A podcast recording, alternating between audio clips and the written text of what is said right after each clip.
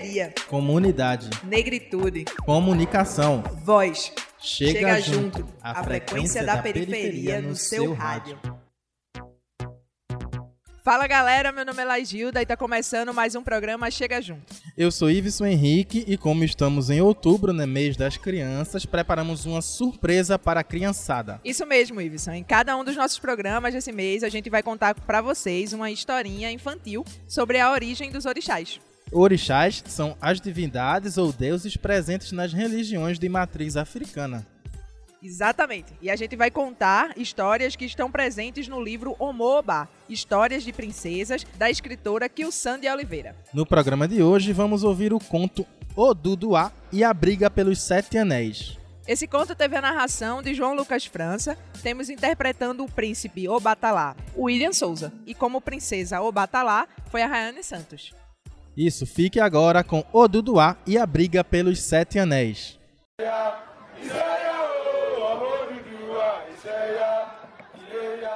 O Duduá tinha uma beleza rústica e não gostava de se enfeitar. Ela era a terra e tinha a força da terra, tinha a cor da terra.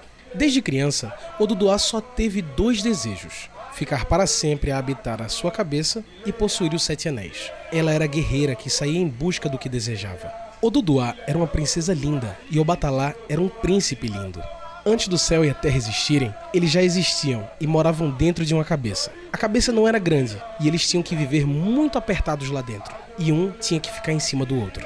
Todas as noites, o príncipe Albatalá decidia que a princesa Duduá deveria dormir embaixo dele. Princesa Ododoá, ordeno que você durma novamente embaixo de mim. Príncipe Obatalá, eu ordeno que você pare de ordenar. Temos que chegar a uma decisão comum. Mas isso não era o suficiente para o príncipe Obatalá mudar sua forma de agir. Tudo tinha que acontecer do jeito que ele havia planejado. Eles ganharam de um parente próximo sete anéis de ouro e tinham que dividi-los. Mas sete é um número ímpar e sua divisão não dá um número igual para cada um dos dois. Quem dormir em cima fica com quatro anéis nos dedos. Quem dormir embaixo fica com três. Eu ordeno que novamente você durma embaixo. Eu sou a pessoa certa para ficar com os anéis. E assim foi feito. E foi feito assim por muito tempo. Um dia, antes de decidirem quem ficaria com os três ou quatro anéis, Príncipe Obatalá, eu não aceito mais esta imposição sobre mim. Não é porque você é homem que deve sempre ter a sua vontade atendida. Sou mulher e tenho os meus direitos do mesmo jeito que você os tem. Penso que, por ser homem, somente eu devo ter direito. Sendo assim, ordeno que você se deite novamente embaixo de mim, e eu ficarei com os quatro anéis nos dedos. a princesa Duduá, irada, partiu para cima dele numa briga sem fim. Enquanto lutavam, tentavam cada um pegar os anéis e sem sucesso. Lutaram, lutaram, mas lutaram tanto que a cabeça se rompeu em duas partes. Conforme a cabeça se rompeu, a parte de cima dela foi projetada para o espaço, juntamente com o príncipe Obatalá. E a parte de baixo permaneceu lá com a princesa Oduduá. E os anéis? Bem, devem estar espalhados pelo mundo. Ododoá, eu sou o Senhor do Céu. Estou acima de você e vou te olhar para sempre. Obatalá, eu sou a senhora da terra. Estou embaixo de você e vou olhá-lo para sempre. E foi assim que céu e terra se separaram, a partir de uma briga. E os sete anéis continuam espalhados pelo mundo. Quem será capaz de encontrá-los? E aí, gostou da nossa história? Semana que vem tem mais. Isso. E se você tiver uma sugestão de conteúdo, entrevista ou quer que a gente visite a sua comunidade ou projeto, envie e-mail pra gente. Isso mesmo, nosso e-mail é o produçãochegajunto@gmail.com. Só lembrando que o produção é sem cedilha e sem tio. Isso, Laís. E você ainda pode falar com a gente pelas redes sociais. Estamos no Twitter, Instagram e Facebook. Procura lá, Programa Chega Junto. Ah, e a gente tem novidade, tá? Nossos programas, eles também estão disponíveis no Apple Podcasts, Spotify, Deezer e outros aplicativos de podcast. Mas se você não tiver nenhum aplicativo, também pode conferir nosso programa lá no YouTube. É só procurar por Programa Chega Junto. Mas vamos deixar de enrolação e vamos começar logo esse programa, né? Tá bom, vamos lá. No programa de hoje, vamos falar sobre a importância da extensão universitária para a sociedade. As instituições de ensino superior têm como pilares o ensino, a pesquisa e a extensão. Os dois primeiros referem-se ao meio acadêmico, ou seja, representam as atividades internas à própria instituição. É, já a extensão busca conectar a universidade e sociedade em atividades que sejam comuns a elas, desenvolvendo projetos e beneficiando diretamente a sociedade. A atividade de extensão, ela constitui o próprio ciclo de conhecimento. O aprendizado, ele é levado à comunidade pelo aluno, que assim o vivencia na prática, ao mesmo tempo em que a comunidade se beneficia através da atuação da ação de extensão. Elas, a população recebe o aprendizado e é beneficiada no que se diz respeito ao desenvolvimento na vida de cada ser, provocando assim mudanças sociais. Pois é, a mudança social é um dos principais objetivos da extensão. Trata-se de um processo de interação da academia com as comunidades. Por isso, a relação entre a universidade e a sociedade deve ser transformadora. A universidade, quando se engaja e incentiva projetos que atuem em comunidades, resgata sua missão social, possibilitando a construção da cidadania e a sistematização do conhecimento que é criado dentro e fora dela. E para conversar sobre a importância da extensão universitária para a sociedade, a gente convidou a professora doutora Auxiliadora Martins, líder do grupo de estudos e pesquisas em autobiografias, racismos e antirracismos, GEPAR, da UFPE. Segura aí que a gente já já chega no CE para conversar com a professora Auxiliadora Martins. Chega, junto a, frequência, da, periferia, no, seu rádio. Bom dia, gente. Está começando mais um Chega Junto. Hoje a gente vai conversar com a professora Auxiliadora Martins, que ela é líder do grupo de pesquisa, que é o GEPAR, que é o Grupo de Estudos e Pesquisas da Universidade Federal de Pernambuco em autobiografias, racismos e antirracismos na educação. E aí, para começar, eu queria agradecer pelo, por a senhora ter aceitado o convite. E eu queria que a senhora começasse um pouco é, se apresentando, né? Contando um pouquinho da sua formação até chegar aqui na Universidade Federal. Bom dia para todos e todas ouvintes. Meu nome, como já foi dito, é Auxiliadora Martins. Eu sou uma mulher negra de 60 anos que Trabalhei por 33 anos como educadora na prefeitura da cidade do Recife. Ao me aposentar no ano de 2012, me submeti a um concurso para ser professora na Universidade Federal de Pernambuco. Passei em primeiro lugar e aqui estou faz sete anos. É, professora, como é que surgiu o, gru o grupo de estudos e pesquisas? O GEPA surgiu de uma situação em que eu me senti impactada e escandalizada.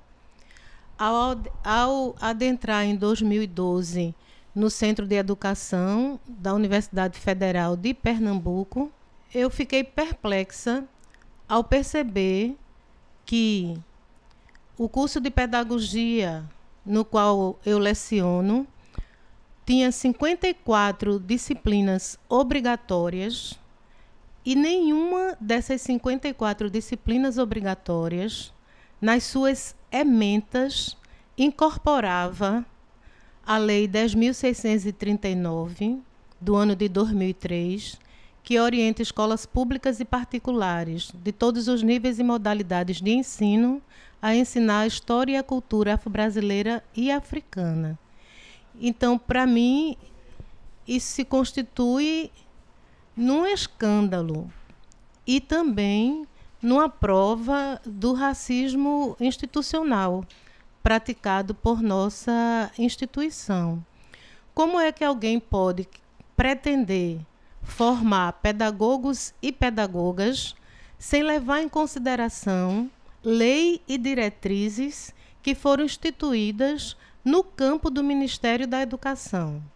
Então, é, como que esses professores e professoras, no chão das escolas onde atuarão, vão poder estar efetivamente é, discutindo os princípios educativos que são consciência histórica e política da diversidade, fortalecimento das identidades e dos direitos e práticas educativas de combate ao racismo e às discriminações.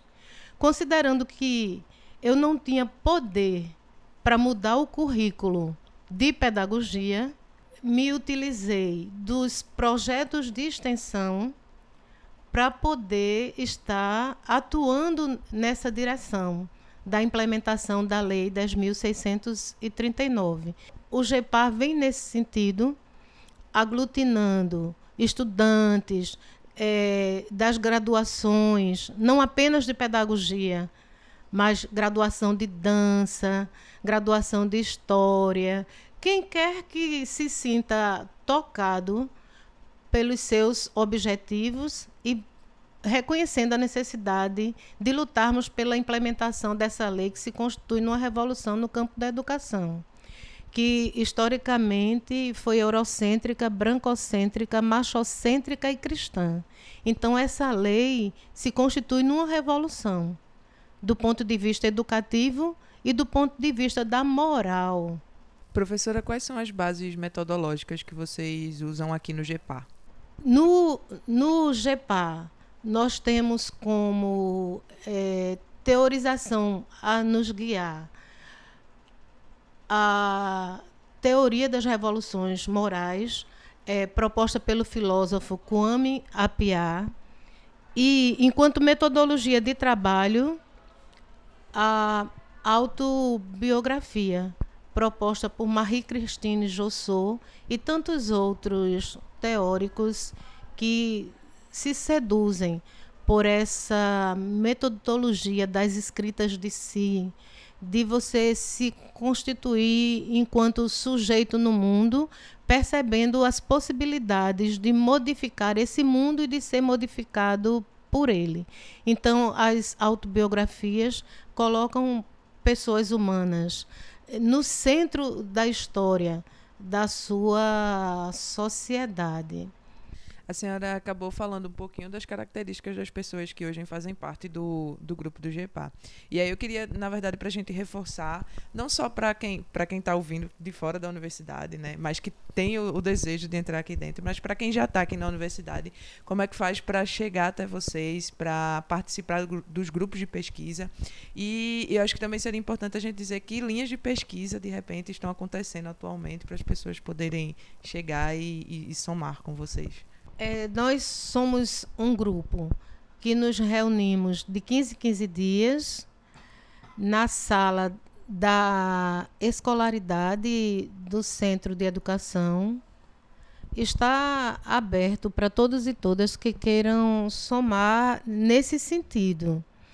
A nossa principal preocupação é com o processo de implementação da lei 10.639, estudos e pesquisas ligados a os princípios educativos das diretrizes curriculares nacionais para a educação das relações étnico-raciais e nós temos uma metodologia de realizar visitas às comunidades periféricas que historicamente têm atuado enquanto guardiões e guardiãs da história, da cultura e da memória afro-brasileira e africana.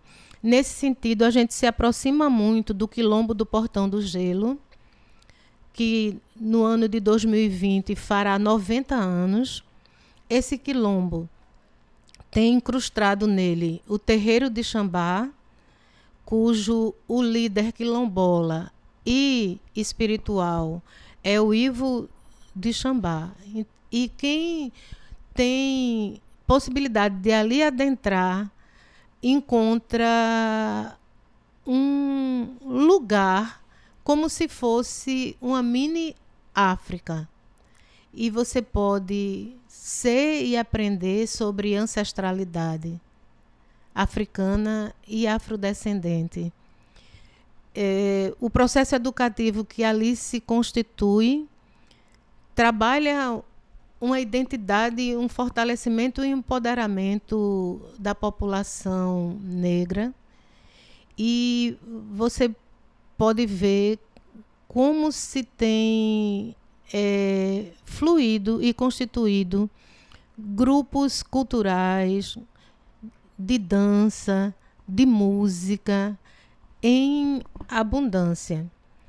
nós visitamos ainda esse ano os quilombolas de São Lourenço, que é uma comunidade em Goiânia que faz parte do quilombo do Catucá, que é um quilombo imenso, né? Vai dali Goiânia, Abreu e Lima e adentrando por nossas matas. Visitamos é, o quilombo de Conceição das Crioulas e temos agendado agora para o mês de outubro uma visita ao quilombo das Onze Negras no Cabo de Santo Agostinho. Então, é esse povo que está acostumado no cotidiano a lutar por sobrevivência, conservando a sua memória, a sua história, a sua ancestralidade, que, aliado, como já disse, aos teóricos que não são efetivamente discutidos em massa nessa universidade, que fazem o nosso fortalecimento e nos ajudam a construir os argumentos de combate às diversas opressões que existem no país, que são de classe, são de raça, cor, etnia, são de gênero, são de religião e que precisam ser reformuladas, reconstruídas e transformadas. É, professora, qual a importância então dos projetos e grupos de extensão para a sociedade? Levar a universidade para a sociedade. Qual a importância disso? É, eu acho extremamente importante, considerando que a universidade brasileira foi constituída por uma elite para atender aos interesses da própria elite. Isso vem sendo feito no país por séculos. Então, por séculos, a, a universidade ficou nas mãos da população branca e da população rica. E por demandas do movimento social negro, essa realidade vem mudando.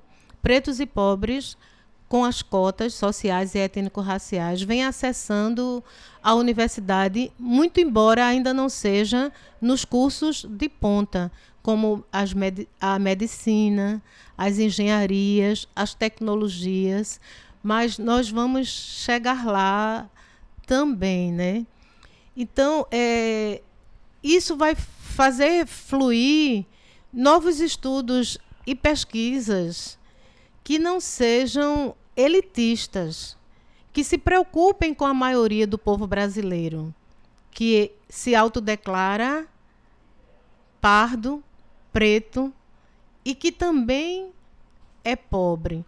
Então, essas pessoas vêm de outros lugares com visões de mundo extremamente diferenciadas, conhecem é, a realidade da falta de políticas públicas que sejam justas, é, que sejam éticas, e que colaborem para que se combata as desigualdades.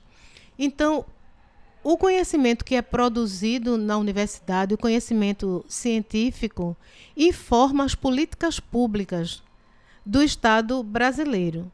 Se nós só temos pessoas brancas e elitistas produzindo conhecimento, esse conhecimento não vai eh, resolver a questão das desigualdades sociais, étnico-raciais, de gênero, de classe. Então, se agora a gente possibilita que mais pessoas de diferentes orientações, cores e lugares também possam estar construindo conhecimento científico para informar as políticas públicas, elas serão mais adequadas do ponto de vista da gente conseguir combater, minimizar as profundas desigualdades sociais que existem no Brasil. É, infelizmente, a gente vive atualmente um retrato de desmonte, de corte nos investimentos da educação. Então, qual a sua perspectiva para o futuro, o futuro próximo? Como venho de uma família muito pobre, de uma mãe analfabeta, de uma mãe que trabalhava com serviços gerais na escola João Barbalho, uma mulher preta, uma mulher pobre, uma mulher que viu na educação a possibilidade de redenção para sua filha, uma mulher que sempre teve esperança. Eu tenho essa mulher como a figura da vida e tenho esperança também. Eu considero que no momento o povo brasileiro está anestesiado. Que o povo brasileiro ficou doente por conta das fake news em massa que foram divulgadas no sentido de fazer a direita tomar o poder no país. Mas mais cedo ou mais tarde, o povo brasileiro há de acordar e há de, e há de dar um basta em tudo isso. Esses cortes serão revertidos, porque é dinheiro do povo, é dinheiro dos impostos que nós pagamos, impostos que são altíssimos, impostos que são injustos, porque paga esses impostos os trabalhadores e trabalhadoras. As grandes empresas sempre encontram uma forma de sonegar, sempre encontram uma forma de obter perdão e continuam explorando, massacrando o povo brasileiro. Mas é, de tanto sofrer, de tanto ser humilhado, nós que somos um povo que sobrevive, resiste em algum tempo histórico, vamos saber dizer não a tudo isso. Eu tenho esperança que nós vamos conseguir mudar essa realidade de terra arrasada. É, é uma lógica até complicada se a gente for parar para pensar, né? Porque assim, é a classe trabalhadora, ela com os impostos ela sustenta, né, mantém é, instituições como essa e muitas vezes nem tem o acesso, né? O acesso muito anos atrás, como a senhora falou, foi dado para justamente para os ricos e os poderosos que, que não contribuem é, para manter essa estrutura. Está chegando ao fim, infelizmente, da, desse primeiro bloco e é costume a gente sempre, quando vai encerrar o bloco, a gente pede ao convidado para escolher uma música para a gente tocar. Viver e não ter vergonha de ser feliz. Viver e não terá vergonha de ser feliz. Cantar e cantar e cantar a beleza de ser um eterno aprendiz. Ah, meu Deus, eu sei, eu sei que a vida devia ser bem melhor e será. Mas isso não impede que eu repita. É bonita, é bonita e é bonita.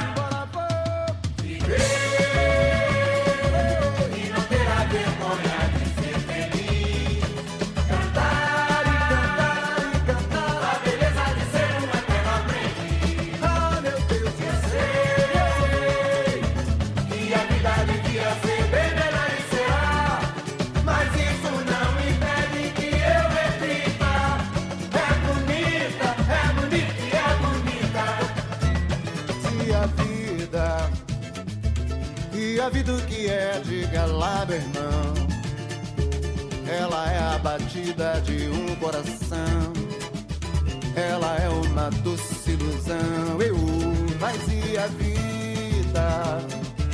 Ela é maravilha ou é sofrimento? Ela é alegria ou lamento? O que é, o que é, meu irmão? Há quem fale que a vida da gente é um nada no mundo. É uma puta, é um tempo que nem dá um segundo. Há quem fale que é um divino mistério profundo. É o sopro do Criador, numa atitude repleta de amor. Você diz que é luta e prazer, ele diz que a vida é viver. Ela diz que melhor é morrer, pois amada não é e o verbo é sofrer. Eu só sei que confio na moça e na moça eu ponho a força da fé. Somos nós que fazemos a vida, como der ou puder ou quiser. Sempre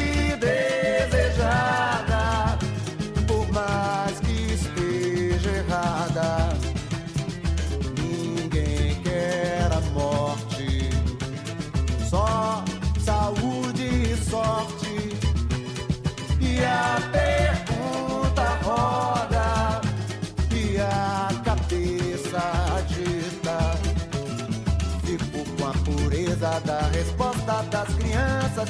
É a vida, é bonita e é bonita. Viver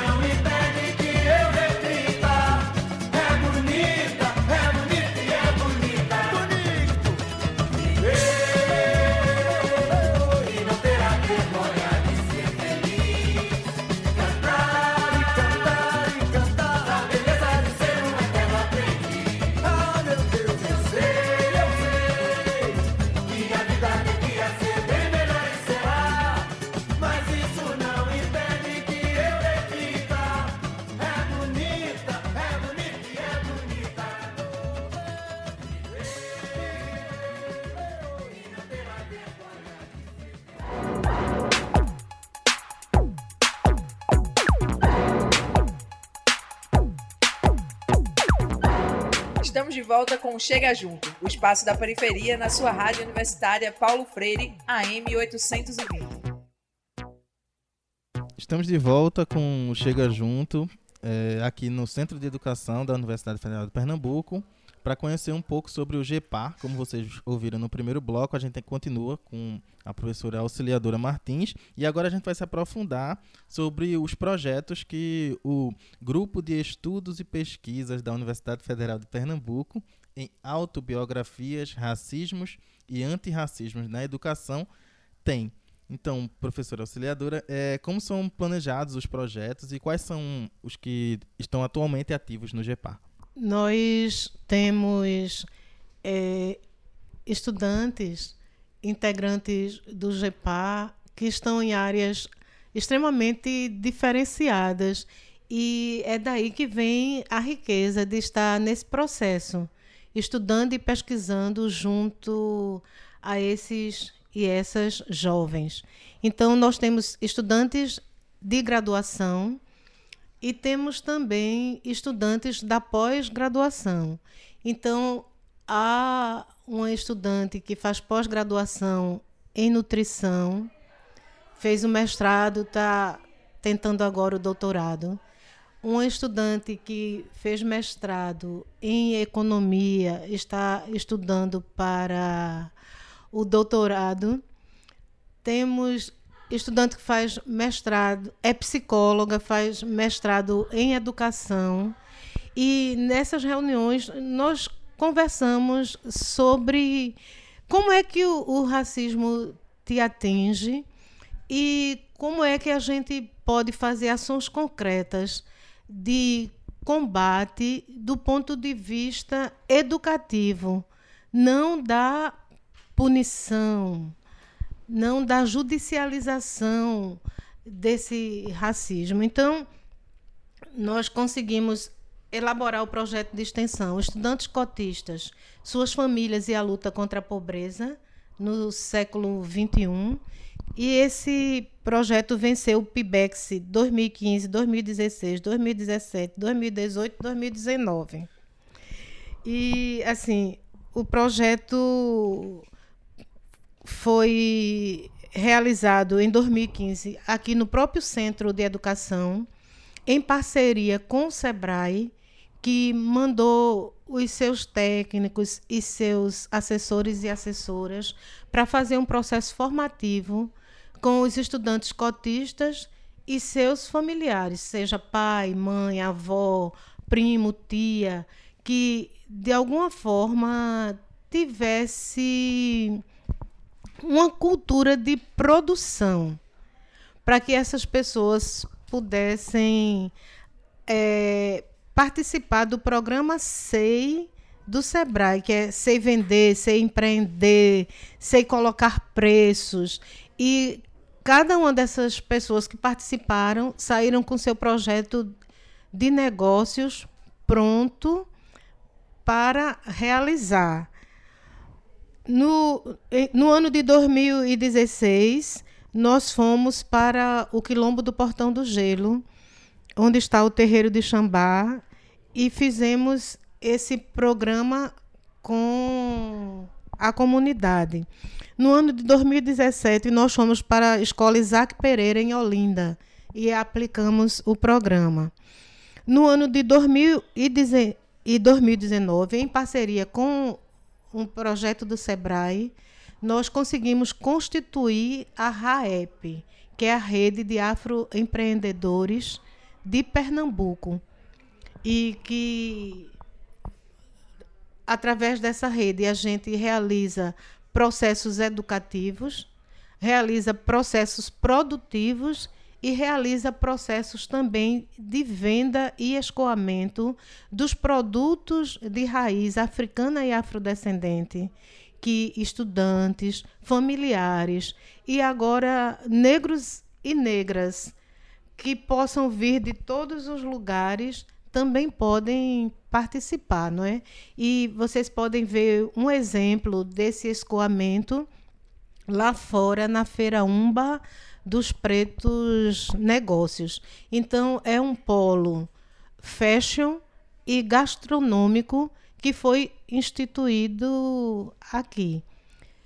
Por outro lado, também realizamos processos formativos em escolas públicas, em escolas particulares, em instituições, a exemplo do SESC, Casa Amarela, onde nós é, elaboramos processos formativos junto à coordenação de educação do SESC e esses estudantes bolsistas vão para lá para ofertar oficinas de identidade, de construção de jogos e brincadeiras, oficinas de dança e música de matriz e de raiz africana e afrodescendente.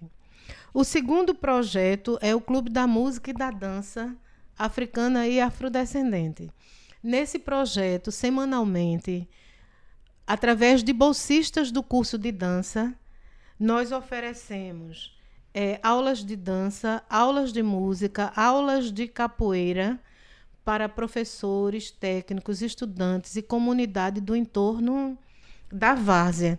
Esse projeto venceu o PIBEX 2017, 2018, 2019. A gente tem conseguido trazer grupos culturais para se apresentar uma vez no mês no hall do CE. É um momento muito lindo de congraçamento e de integração. É, assim, porque a gente vive aqui num triângulo, não é? Que é o, o Centro de Educação, o Cefiche e o CAC. E, assim, não apenas estudantes do Centro de Educação participam dessa atividade. Os estudantes do CAC também vêm para cá e participam e se percebem numa atividade interessante.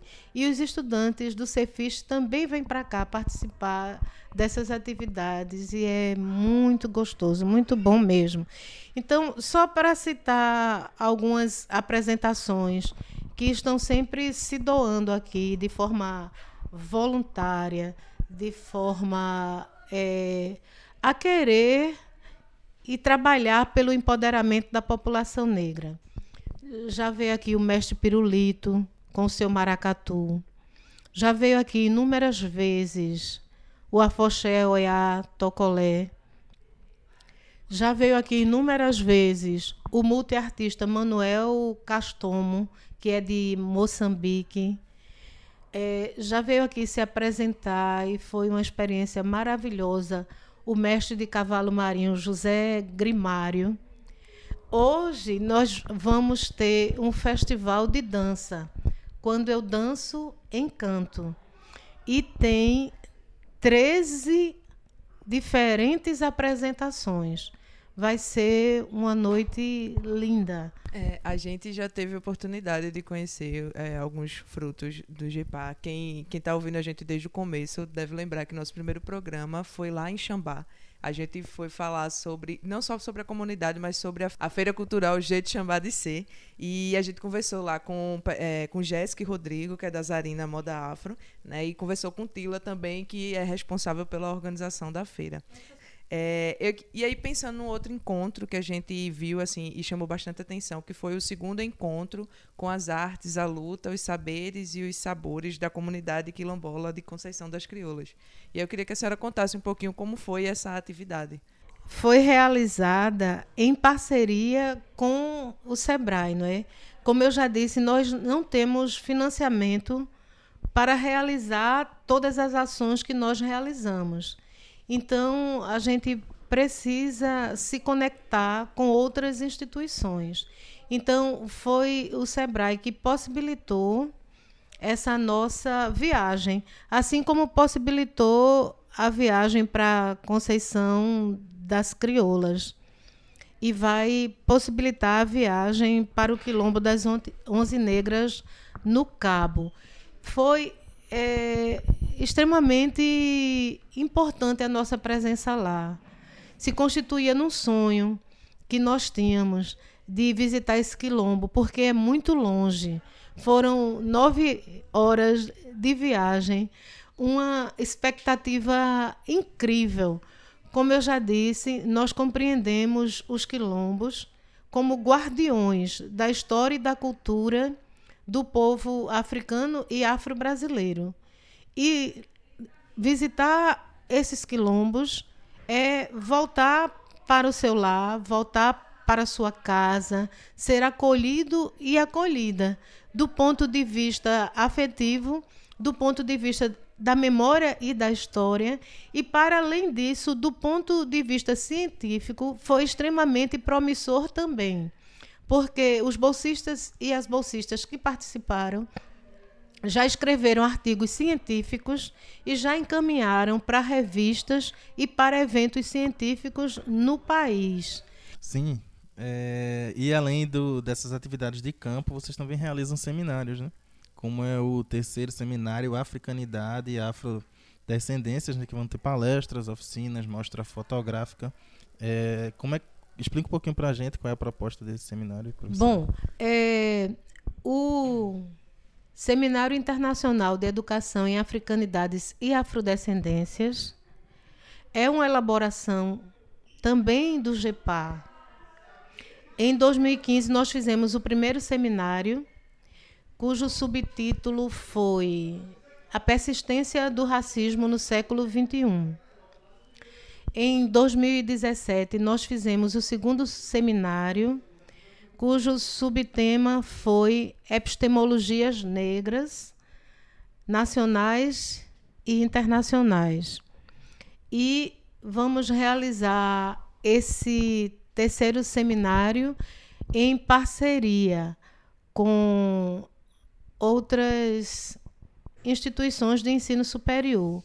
No caso, no dia 27 de novembro, o seminário será aberto na Unicap, numa negociação feita com a professora Valdenice Raimundo e o padre Clóvis Cabral. No dia 28, o seminário será realizado na Fafiri, numa negociação feita com a professora Eliene e no dia 29, o seminário será realizado aqui no Centro de Educação.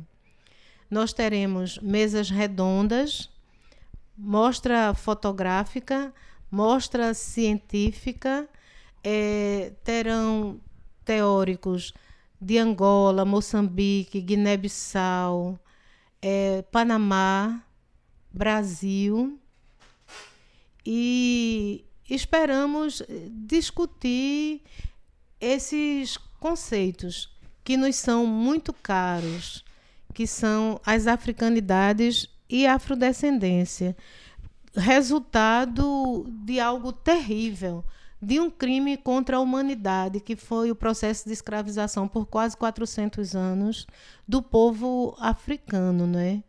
Mas o povo africano e afrodescendente na diáspora conseguiu fazer de algo extremamente cruel algo extremamente rico, salutar, produtivo. A nossa resistência tem trazido cor, tem trazido sabor, tem trazido produções empíricas, científicas, em outras bases, não é? Que é a base do reconhecimento da importância do ser humano, do reconhecimento da diversidade enquanto a principal característica do ser humano, porque não existe nenhum ser humano que seja igual ao outro, nem mesmo os gêmeos são iguais, não é? São muito parecidos fisicamente, mas do ponto de vista biológico, psicológico, afetivo, as diferenças são gritantes e quem convive com os gêmeos vai saber muito bem identificar essas diferenças. Então, é, terminaremos no dia 30 com um grande baile para celebrar a nossa força no mundo, não é? Eu costumo dizer que nós fomos os primeiros a chegar no mundo, seremos os últimos a sair e fecharemos a porta. Obrigado, professora. É, fica com a gente que a gente vai conhecer um pouquinho dos estudantes e de quem está fazendo parte da feira Umbá dos Pretos Negócios. É, aguenta um pouquinho aí. Vamos lá, Viola. Segura o bode, nego mole. Eu sou Clara, Clara Flauci, eu sou psicóloga. E um dos meus trabalhos é na rede municipal de Recife, né? Eu trabalho com saúde mental no CAPS. E sou membro, né? Participo do GEPA, uma das atividades que eu realizo é colocando esses dois locais em comunicação. Então, algumas das propostas do GEPA a gente consegue fazer com que os usuários que se interessem participem. Então, assim, eles têm vindo para a universidade, eles têm realizado trocas, eles têm realizado aprendizagem, né? É, a partir do, dos diálogos, eles participaram do circuito do Baobá. Então eles circularam na universidade, eles conseguiram escutar a história do Baobá, teve apresentações culturais. E assim, é, é um tipo de reinserção social, porque muitos deles são pessoas que tiveram vivências em hospitais psiquiátricos, que saíram e que agora estão vivendo em comunidade. Né? Então, assim, eles poderem vir para a sociedade, eles poderem trocar, é, para eles, né? Eles, foi fala deles, assim, eles que colocaram que foi muito importante. E para a comunidade, né, inclusive acadêmica, eles dizendo assim que tinham um preconceito muito grande. Que imaginar que pessoas com transtornos mentais não teriam condições de estar aqui, não teriam condições de dialogar, não teriam condições de ter acesso à cultura. E, assim, só no final da atividade que alguns, inclusive dos membros do GEPA, membros da universidade, foi que perceberam que aquelas pessoas eram pessoas com doença mental. E assim, ficaram impressionados porque conseguiram realizar trocas como as outras pessoas. E aí a gente percebe a reinserção social de fato acontecendo. E para além, porque assim, tem usuários que hoje eu descobri que têm vindo para atividade, porque ele já conseguiu entrar na internet, já conseguiu ver que hoje tem atividade do GEPA e ele, pelo protagonismo pessoal, viu, se inscreveu e vai vir participar. Então, assim, uma coisa que a gente começa incentivando, eles conseguem dar continuidade sozinhos, né? Bom dia, eu sou Lilian Aldina Pereira Mendonça Mendonça, sou de Guiné-Bissau, é isso que fica na África Ocidental. A princípio eu vim como intercambista aqui na Federal e cursei Economia e fiz mestrado em Desenvolvimento Rural. Desde 2013 que eu, junto com a professora auxiliadora, participei na construção e do GEPA e até então eu faço parte já são seis anos e nesse período todo eu participei de três projetos de extensão dentro do GEPA. primeiro foi sobre o Babalorixá, que é o terreiro Ibo de Xambá, que concluiu com um vídeo documentário. Depois trabalhamos a Lei 10.639. E estudantes cotistas, suas famílias lutam contra a pobreza no século XXI. Eu, na condição de mulher africana aqui na UFPE, Jepá foi um lugar de acolhida. É o único lugar onde eu pude me sentir em casa, visto que a universidade é muito branco, os conceitos tem um epistemicídio negro e tem um lugar que você pode trabalhar isso junto dos seus, isso facilita muito e faz com que você possa se sentir em casa e abraçado ali dentro para você saber também que aquele lugar pertence a você. Então, GEPA para mim é isso. Nesse período todo eu vim, a gente veio trabalhando esse epistemicídio negro e a gente veio se fortalecendo dentro da, da academia aqui e hoje mesmo, como podem ver, estamos com a feira Umba dos Pretos Negócios, que foi uma feira que culminou com o projeto de extensão que é Estudantes Cotistas, que eu pude ser privilegiada de ser bolsista na época e trabalhei com ele durante dois anos. Então, vendo o GEPA tomando esse rumo hoje é muito aplausível e eu posso dizer que o Centro de Educação, a Universidade Federal, não é a mesma coisa que quando eu entrei aqui e com os trabalhos que o JEPA veio fazendo, de trazer a comunidade dentro, trazer a cultura dentro do Centro de Educação da Universidade, tentar quebrar essa cultura que, que só privilegiava um lado e, e não os outros. Então, é maravilhoso isso, essa acolhida. A gente pode sentir dentro de, de casa e se espelhar no trabalho que a professora auxiliadora veio fazendo. E com isso, vários pretos fora possam sentir que podem entrar ali também, porque eles são as suas práticas são vivenciadas ali dentro e isso é muito bom. Olá, bom dia. Sou Rodrigo Silva, sou integrante da Zarina. Estou aqui falar um pouquinho sobre essa questão de, da, das ações de GEPA enquanto comunidade e criação de rede. Eu, eu ultimamente estou mais direcionado a essa parte de prática, costura da Zarina. É interessante que dentro disso, esse viés comunitário, a gente cria um diálogo enquanto rede, desenvolve, desenvolve algumas ações aqui pelo GEPA no CE, no Centro de Educação, e a gente vai se comunicando com as pessoas, criando uma, uma rede de diálogo também. E a gente vai buscando meios, criando laços para a gente poder ampliar os conhecimentos, trazer informação e também estar tá presente nas, nas universidades.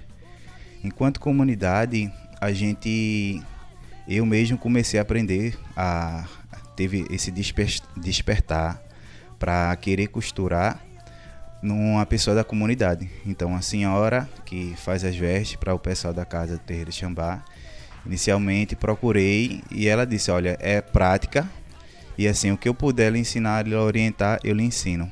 Então, essa questão da vivência da comunidade para mim foi assim, o primeiro foi o primordial e até hoje a Zarina tem quatro anos, então sem, sem essa pessoa, sem esse trabalho, sem a, sem a composição de comunidade, de rede, de trabalho em coletivo, eu não, hoje a, a Zarina com certeza não existia. É, eu acredito que é super, super importante essa questão da, da universidade estar tá trabalhando junto, porque a gente cria um universo assim de, de, de experiências com a parte prática e tem essa troca. É, recentemente é, a gente tem, tem buscado, tem buscado não, tem sido procurado para algumas pesquisas é, de informação sobre o trabalho que é desenvolvido na Zarina. Então, quando a gente procura também firmar esse diálogo com, com o GEPA, a gente também aprende muito. Tem pessoas, como está sendo entrevistado mais uma vez aqui, que veio desse ambiente de, de faculdade, da federal. Então, para a gente é super enriquecedor poder estar contribuindo mais uma vez. Bom dia, meu nome é Verônica Hidalgo, sou formada em nutrição, cheguei a sou de Panamá e cheguei a Brasil para fazer mestrado em nutrição com enfoque de saúde pública e estando em um mestrado conheci o GEPAR através de um evento que eles fizeram em um ano 2017, quando eu cheguei. Era um evento, era um seminário sobre africanidade e afrodescendência. E aí conheci a professora auxiliadora e me senti bem acolhida no grupo do GEPAR. E dentro desse grupo, eles desenvolvem vários projetos. Um tem que ver com feiras para apoio econômico a estudantes cotistas e suas famílias. Eu trabalho na parte também de organização dessas feiras. E dentro desse projeto, que é um projeto de extensão, a professora auxiliadora também me deu a oportunidade de desenvolver, como sou da área da nutrição, uma oficina de saúde da população negra, já que a gente sabe as a maioria das doenças crônicas não transmissíveis, elas estão principalmente en eh, a maiores prevalências estão na população negra. Então, de, de, de esse projeto eh, para estudantes cotistas, a gente criou oficina. A primeira oficina foi sobre alimentos e nutrição e agora ela se expandiu porque em essa primeira oficina a gente tive estudantes de área de farmácia, enfermagem, nutricionista, inclusive dos movimentos sociais de aqui da área da Várzea. Chegaram muitas pessoas do, do MCT, da área de quilombola e a gente falou, não, não vai ser só nutrição, a gente vai ter que ampliar para outras áreas e agora não é só alimento e nutrição, sino que é saúde da população negra, mais focada em educação, educar essa população.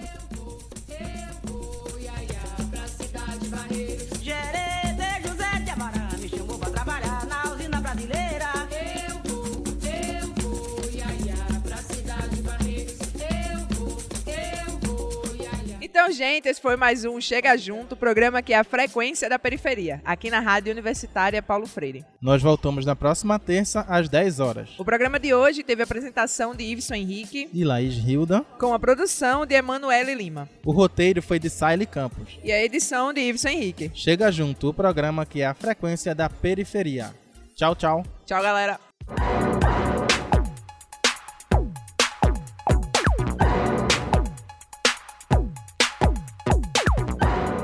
Periferia, comunidade, negritude, comunicação, voz. Chega, Chega junto, junto, a frequência da periferia no seu rádio.